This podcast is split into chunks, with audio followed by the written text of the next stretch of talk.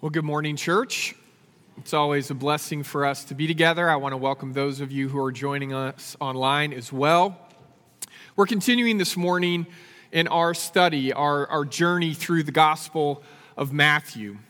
And I, I want to remind you before we look at the, the section of the story we're going to focus on together this morning, I want to remind you of, of something we focused on together last week.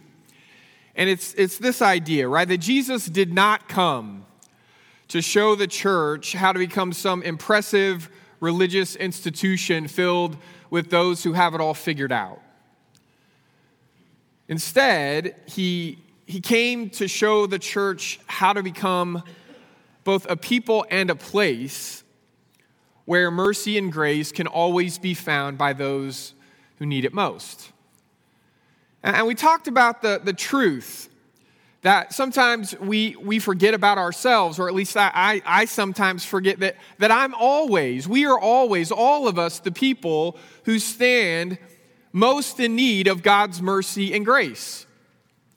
That, that it's not like the, the church should be this community where we are constantly image managing and figuring out how to, how to impress other people with our abilities to follow the, the rules and the regulations of our religious tradition that's based on Jesus, absolutely. But the whole point of this community is not for us to be really good at pulling off the, the religious aspect of church. It's about us figuring out how to be a community, a family of faith where no matter what our struggles are, we, we find that this is the place where God speaks to us once again of the mercy that Jesus comes to this earth and lives and dies and rises again for all of us to get to experience. This is not the hour and a half where you and I pretend like we have it all together.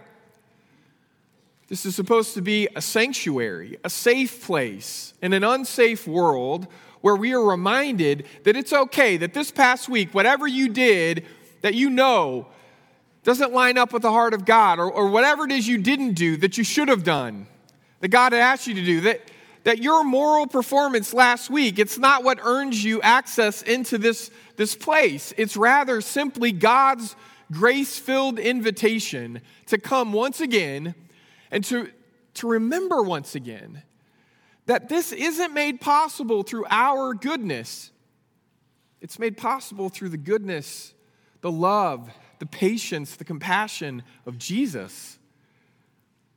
And He always invites us, He always calls us back. You know, we, we talked about last week the fact that, that Jesus decides to call Matthew, this tax collector, this person who a lot of his neighbors would have seen as a, as a traitor because he was working with the, the occupying Roman army and, and collecting taxes from, from the people that that lived on either side of him, and, and how not just would they feel like he's a traitor, but they, they wouldn't ever be happy to see him coming. That, that that's the person Jesus calls to be one of his disciples because he needs people to understand. He doesn't call Matthew because, because Matthew has something inside of him that, that has impressed Jesus with his ability to to be good on his own, but instead Jesus sees a goodness in him that maybe Matthew himself has forgotten. That Jesus sees the goodness that God has placed there. And he calls to that goodness. He calls to Matthew and says, You know what? You know deep down that life's not just about doing whatever you have to do and selling out your neighbors so that you can make a buck. Life is about belonging. Life is about community. Life is about realizing that there's always a place at the table for someone like me, someone like you. Well, Jesus does more than call disciples to share life with him, he also sends his disciples out to the people who don't have what, whatever it is, whether it's they, they don't have the energy it takes or, or they're too distracted, they have too much going on, whatever it is that's keeping them from coming to Jesus, Jesus says, I'm not just going to sit back and wait for them to find their way here. I want people to go out and find them.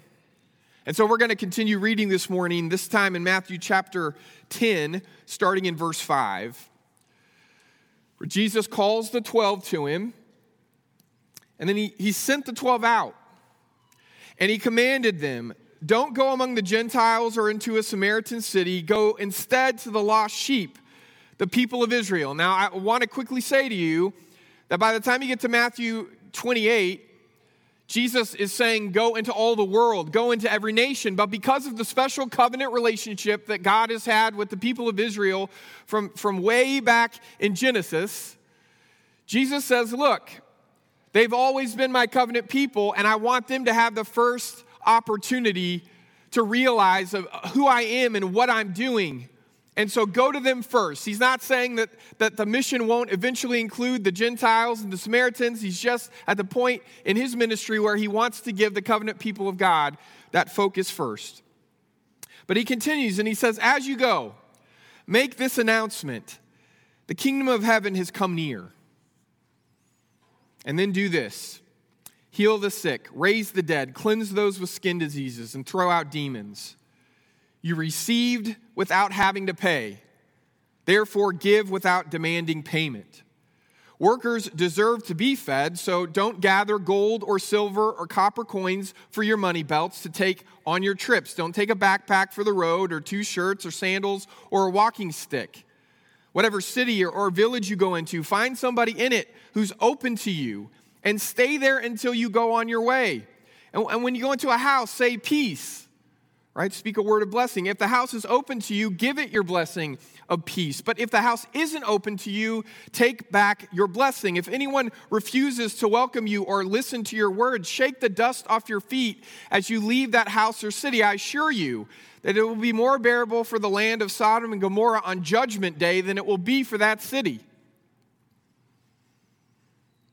Now, Jesus says to them, Look, there's a lot of people out there that either haven't heard of what I'm doing or who I am, or they, they haven't found their way to, to come here. I don't, I don't want them to miss out. So go and then and make this, this announcement, right? Say that the kingdom of God is breaking in.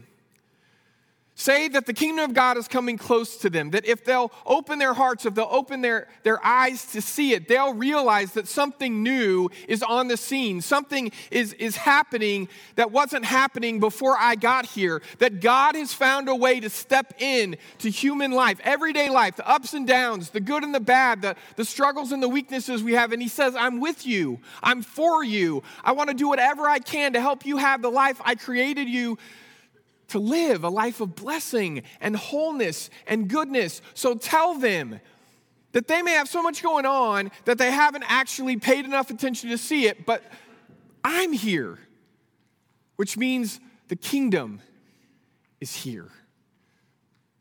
They have to open their hearts, they have to embrace it, but it's here.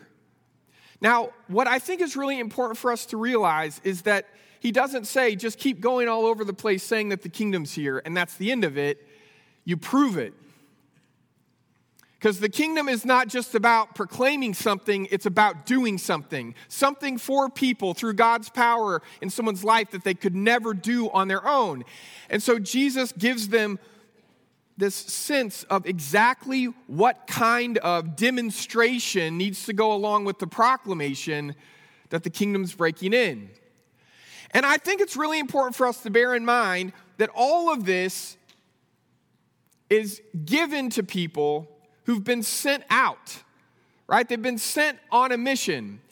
Jesus didn't say, I want you to, to set up shop and, and, you know, set up a sign and, and maybe have a place where everybody knows where you are and, and do these kinds of things and just trust that they'll, they'll all find their way to you. No, this is all about this mission where they're going out, and that is central to who they're going to be.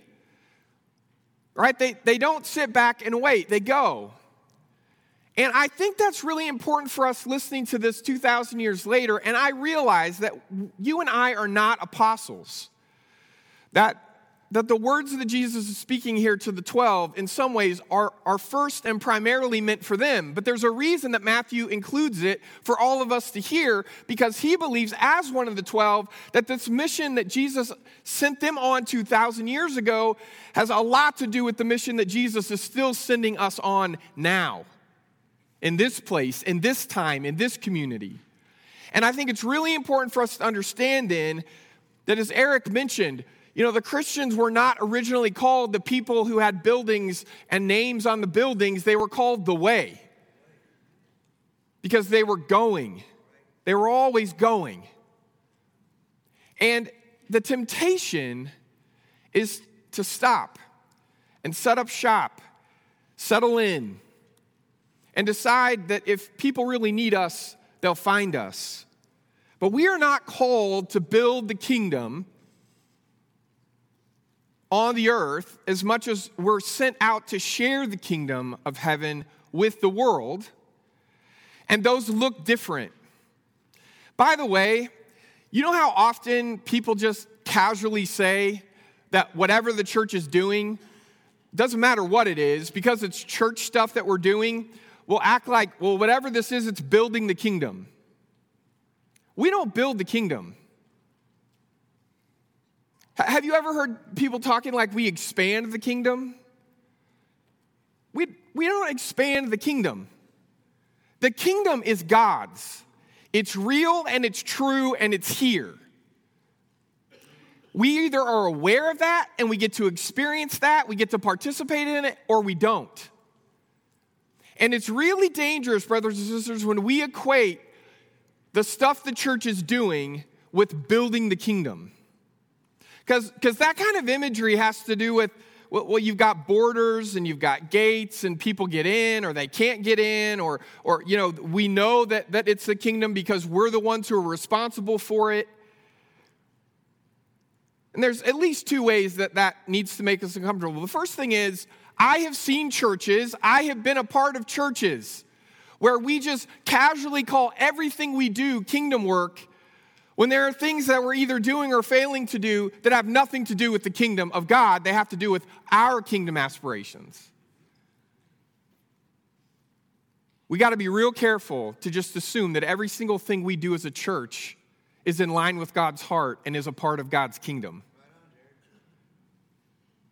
Now, we are called to share the good news and, and to share the experience of the kingdom breaking in, but it's not some some place on the earth that we get to call our own and we defend it against all comers, all people who might challenge us, or we're not.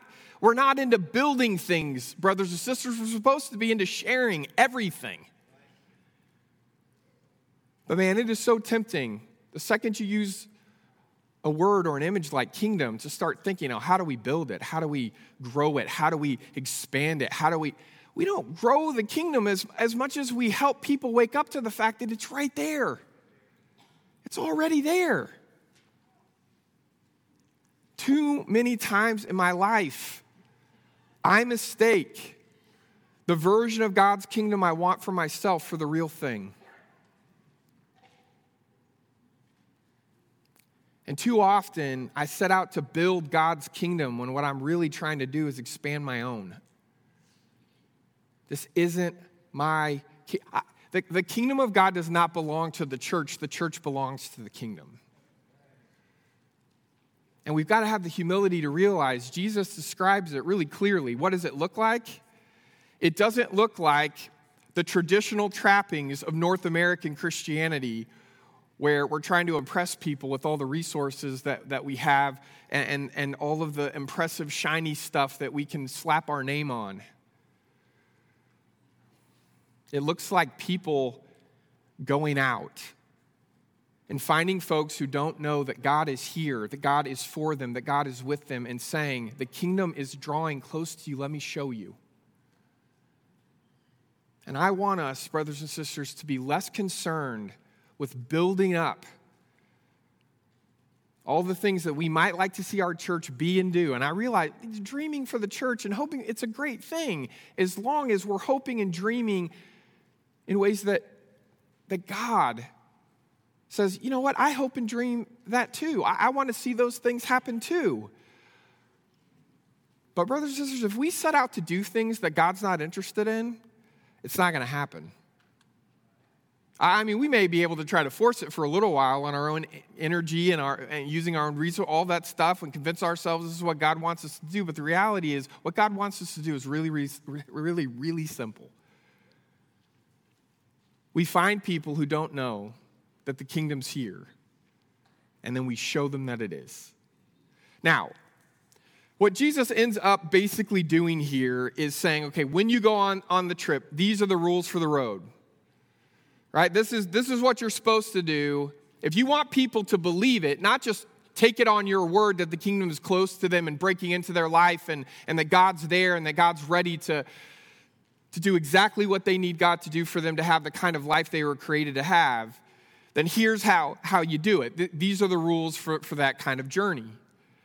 And I, I basically, if you look at all the things he says, you can kind of put them together in a, in a very direct list of here's what you do and here's what you don't do.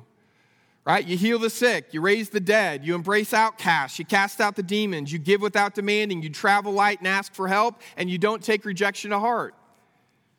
Now, I wish it was as easy to apply as it was to say it. And I wish it took the same amount of time.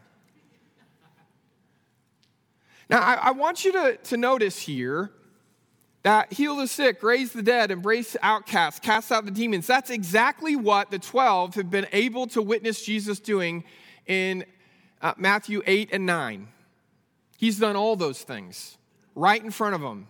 And my guess is when he was doing these amazing things, they were really impressed with it and they thought, man, we have really found the right rabbi to follow because he is what he's able to do with God's help is amazing.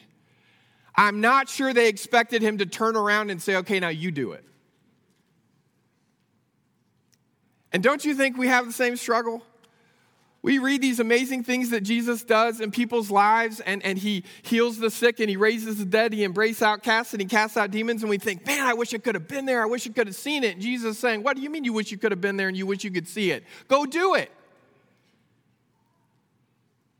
Do the same things that I have shown you I, I, not just that I can do, but that I've shown you that it's possible with God's presence and with God's power. And when you're on God's mission and you're sharing God's kingdom, this is what it looks like. This is what it feels like. This is what it means for people. Now, if you think about healing the sick and raising the dead, embracing outcasts, cast out the demons, what Jesus is basically saying is, I don't care what it is that's hurting them. I don't care what it is that's breaking their hearts and their spirits. I don't care what it is that's wounding them. Whatever it is, deal with it. Name it. Ask God to deliver those people from it. Offer yourself as the way God is going to deliver them from whatever it is that's hurting them or harming them or deforming their souls. Whatever it is that people are hurting from, the kingdom of God rescues them from it. And too often, again, I think churches decide, well, here's the, the struggles, here's the problems, here's the situations that we're most comfortable figuring out on our own how we're going to fix. Here's our list. Here's the things we'd like to do. Here's the kingdom work we've cooked up. And God says, I don't, I, have no interest in your partial lists. I don't care what it is that's wrong with people. The gospel is for them, and the gospel speaks into whatever it is that they're struggling with. And if that means you need to speak into it, then that means that's exactly what I'm calling you to do. Too often, I hear people want to separate what we call spiritual problems from physical problems and act like the church is responsible for saving people's souls while they're starving in their bodies. And Jesus would say, Why in the world would you try to separate people into souls and bodies when the reality is we, would, we, we should be, we are called to be those who feed both the, the spirit and the body? That we don't just notice that people are struggling and pray about it, but we pray about it and then we do something about it with God's help. This is not about us doing things that we think that, that, that make sense, that we think we've got a handle on. This is us intentionally putting ourselves in situations where if God doesn't work through us, it's not going to work. And I don't know about you, but I'll just be honest, I'm risk averse. I don't like to get in situations where there's a high probability that I'm going to fail unless God shows up. But that's exactly where God has called us to go. This isn't just the mission for the 12, this is the mission for the church. Whatever it is that's hurting people, we should care about it. Ask questions about it. Pray about it, yes, but then do what God gives us the ability to do, whatever it is. And look, I realize we, we may feel like, okay, heal the sick, we can, we can try to do that, but raise the dead? Look, we live in a world that's driven by fear of death. We're obsessed with it. Everybody in our world's constantly trying to figure out how they're going to uh, either not have to think about it or cheat it or, or, or, you know, change the channel or do something else. We are, people are constantly driven by the fear that this is all there is. And if somebody they love gets sick and we pray for them and they don't get better, that somehow God isn't being faithful. But the reality is, that whether we have to experience an earthly death or not, death because of Jesus is never the end and it never has the kind of power we, we always want to give it. Death is something that Jesus says, I'm going to rescue, I'm going to deliver, I'm going to set you free from the worst thing you can imagine. You don't have to be afraid. You don't have to be afraid. Now, if the church, if we could not just talk about that, but if we could walk alongside of people as they're going through the valley of the shadow of death, and we can be the living reminders to them that this is not the end, that even if God doesn't raise the person they love and in the time frame that they want or, or in the way that they want, that we keep telling them the truth that we have a God who helps people experience a life not just after death, but beyond it. Man, I, in a world that thinks that that's all there is and that that has the ultimate power, you, you don't think that's, that's a message? That's an aspect of the kingdom of God that people are desperate to hear and believe and experience? Embracing the outcast, church, I'm just going to be honest. Too often we sometimes get caught up in choosing sides and, and deciding that some people we're going to love and we're going to embrace, and other people have messed things so much up in their lives that we don't have any responsibility anymore to help them experience the embrace of God. Let me tell you something. If the church is going the places it's supposed to go, if we're walking alongside of the people we should be, not just reaching out to, but restoring them to community.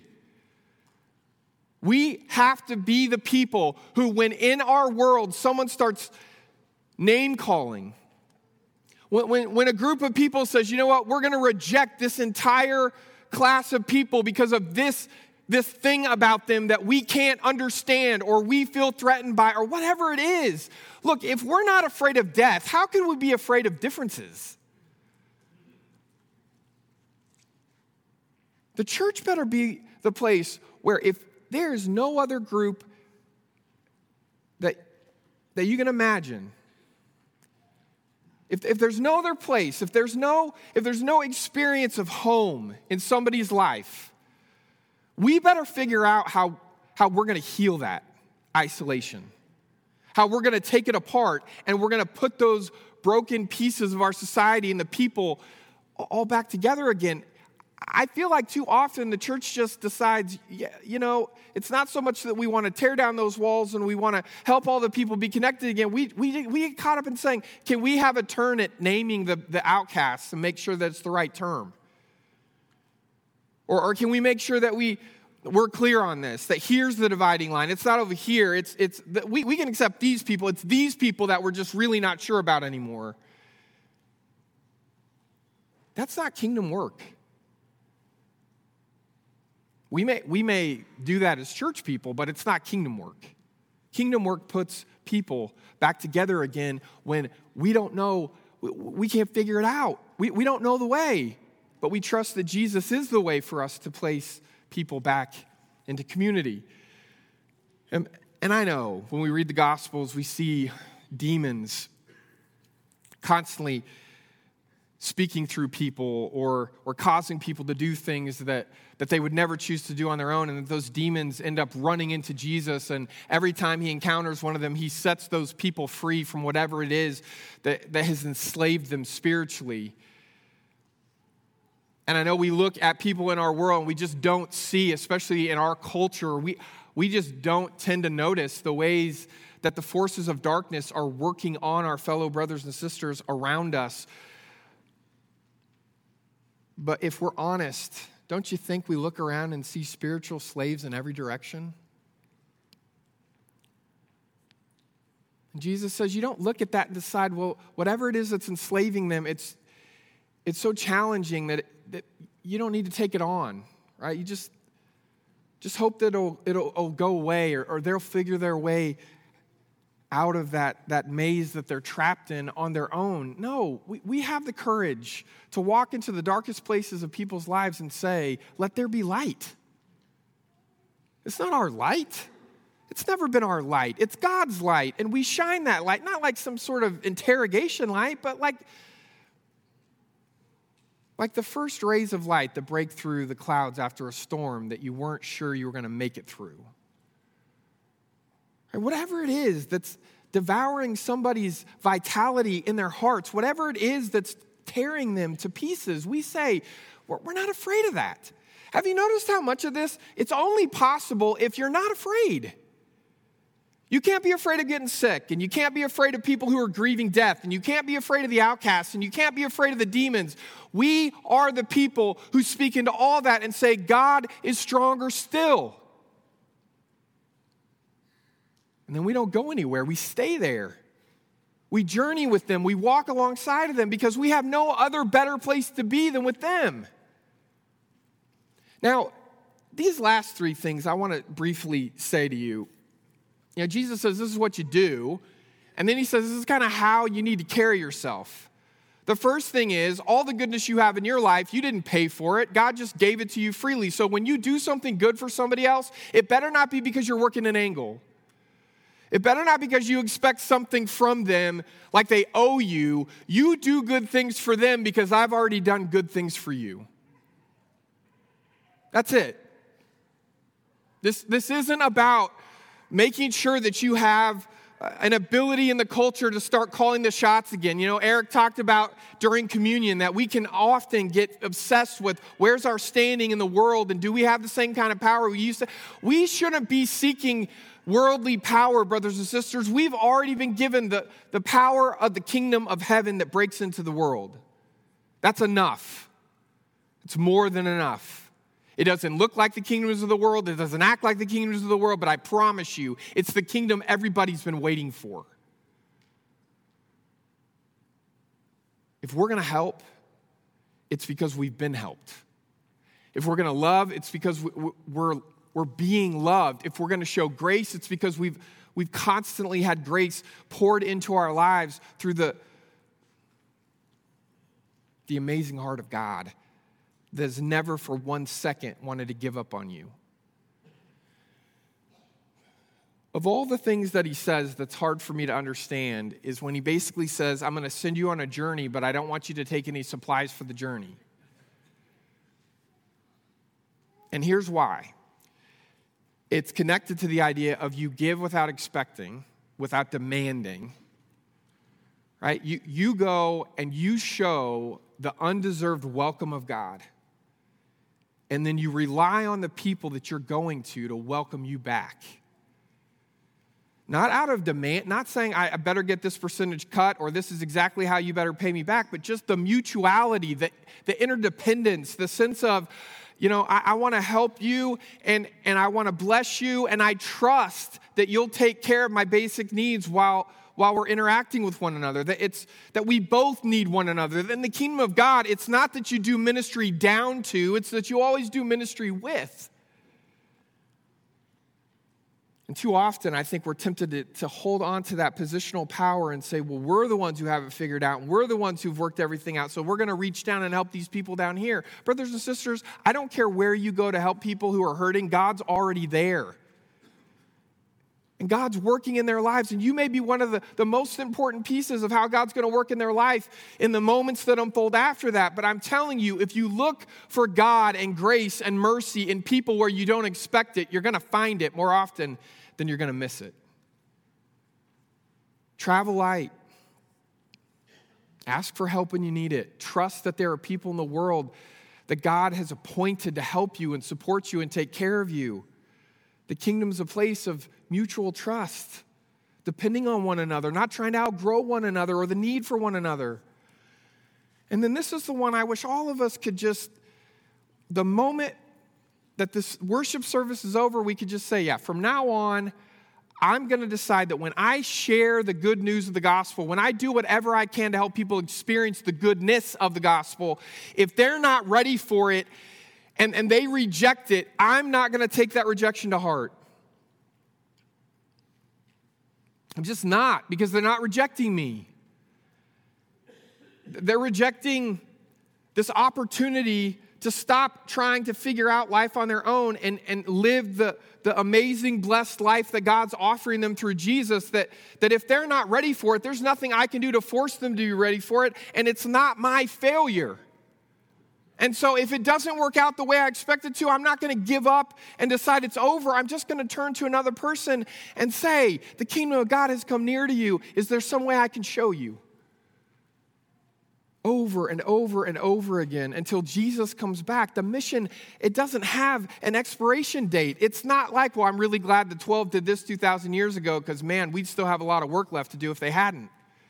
No, we still are called into this same mission. It's every bit as important as it's ever been. And you and I have all kinds of people around us who I think we just assume they're going to find their way to the kingdom. Every single moment that you're awake, the first moment you wake up in the morning, you should be asking yourself, who are you going to share the kingdom with this day? How are you going to find a way to help them experience the fact that God is with them and for them? And whatever it is they're dealing with, God wants to welcome them into this community where we're not defined by our wounds, we're defined by the one who was wounded to save us. Look, I, I want to say this to you, and and I want you to think about it. I've been wrestling with it all week, and I, I kind of came to it early in the week, and then I thought, no, I don't want to put that on the screen, and no, I don't want to have people quoting it back to me, because that's always hard, you know, when somebody quotes me back a sermon about three weeks later, and they're like, well, didn't you say? It's like, I don't know. Yes, I said it, and now I'm annoyed at you and me. Here we go when we're faithful to our role in God's mission, right, when we follow these rules for the road, it looks less like an increasing number of people coming to church and more like the church going to an increasing number of people. That's what the mission of God, that's what it does.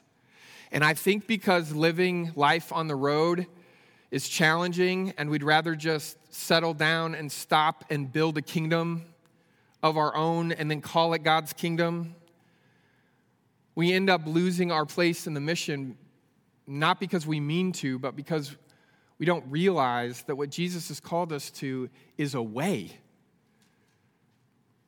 a path, a journey. That the only way we're going to get to the destination is when He comes back to finally take us all home. But between now and then, there's all these people out there that we cannot give up on.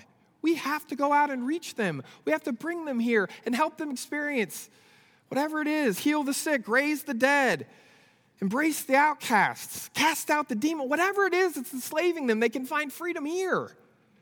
Not because of us, but because of Him.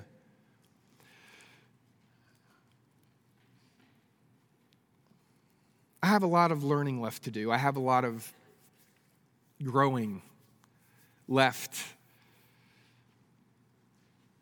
to open myself up to. But what I, I want to confess to you this morning is I want to stop mistaking my kingdom agenda for God's kingdom dreams. I want to be truthful about the difference between what I want and what He wants, what, what I've arranged my life to be and what He says my life can be. And I just, I just want to confess to you, brothers and sisters, I want a Christianity that's way too comfortable. I want, I want to follow Jesus and not have to go anywhere. And, and this story, this chapter of the story, our story, reminds us that Christianity, it's not through with us yet. It's not a status, it's not a title, it's a way of life. And whatever we've experienced of it so far, there's so much left for us. There's so many things we haven't yet experienced. There's so many people we haven't yet talked to. There's so many people we haven't partnered with God to save. And we need to embrace that dream again.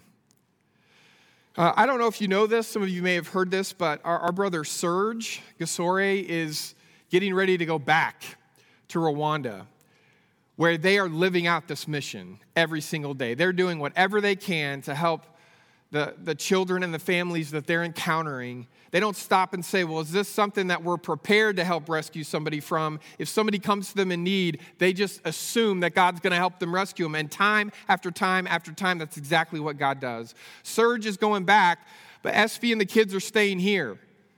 SV's working on, on her nursing degree, and it's going to take a, a number of years. And so Serge is going to be going back and forth and I just want you to, to hold them in your heart. Serge, SV, kids, where are you? Can you come up here? Get up here.